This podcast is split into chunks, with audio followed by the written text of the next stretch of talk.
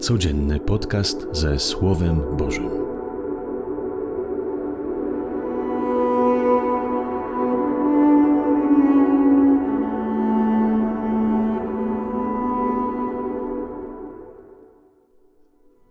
Z Ewangelii według świętego Mateusza.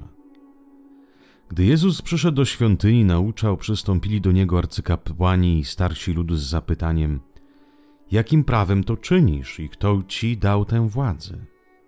Jezus im odpowiedział: Ja też zadam wam jedno pytanie. Jeśli odpowiecie mi na nie, ja powiem wam, jakim prawem to czynię.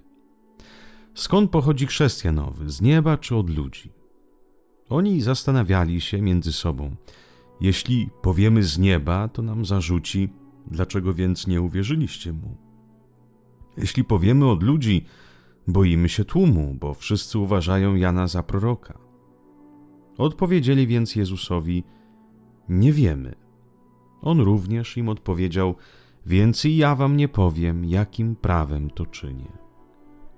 Oto słowo Pańskie. Chwała Tobie, Chryste.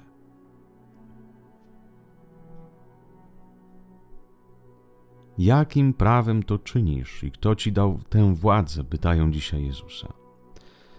Zanim się zastanowimy nad urywkiem tej Ewangelii, trzeba trochę wrócić wstecz kilka wersetów. Jezus wszedł do świątyni, powyrzucał tych wszystkich, którzy handlowali i kupowali. Jezus oburzył się na tych, co zniekształcają twarz Boga, na tych, którzy z twarzy miłosiernego Ojca zrobili twarz surowego handlarza, który sprzedaje tym, co słono płacą, by otrzymać jakąkolwiek łaskę. Nie róbcie z domu mego ojca jaskinią zbójców, powiedział. Nie przekształcajcie wiarę w handel, bo w taki sposób ludzie się podzielą na tych, co mogą kupić, i na tych, co nie mają zasobów duchowych, by coś zdobyć. Faryzeusze w dzisiejszej Ewangelii są oburzeni. Mówią, jakim prawem to czynisz? Kto cię upoważnił do tego, by zmieniać naszą tradycję, by mącić ludziom w głowie. Nasz system jest perfekcyjny.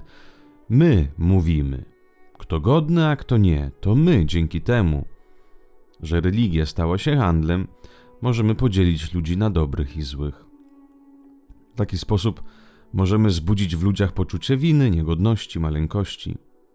Twój natomiast sposób daje ludziom poczucie godności i wolności. Twoja nauka prowadzi do tego, że człowiek czuje się kochany, niepotępiony, zatroszczony w swojej codzienności przez Ojca.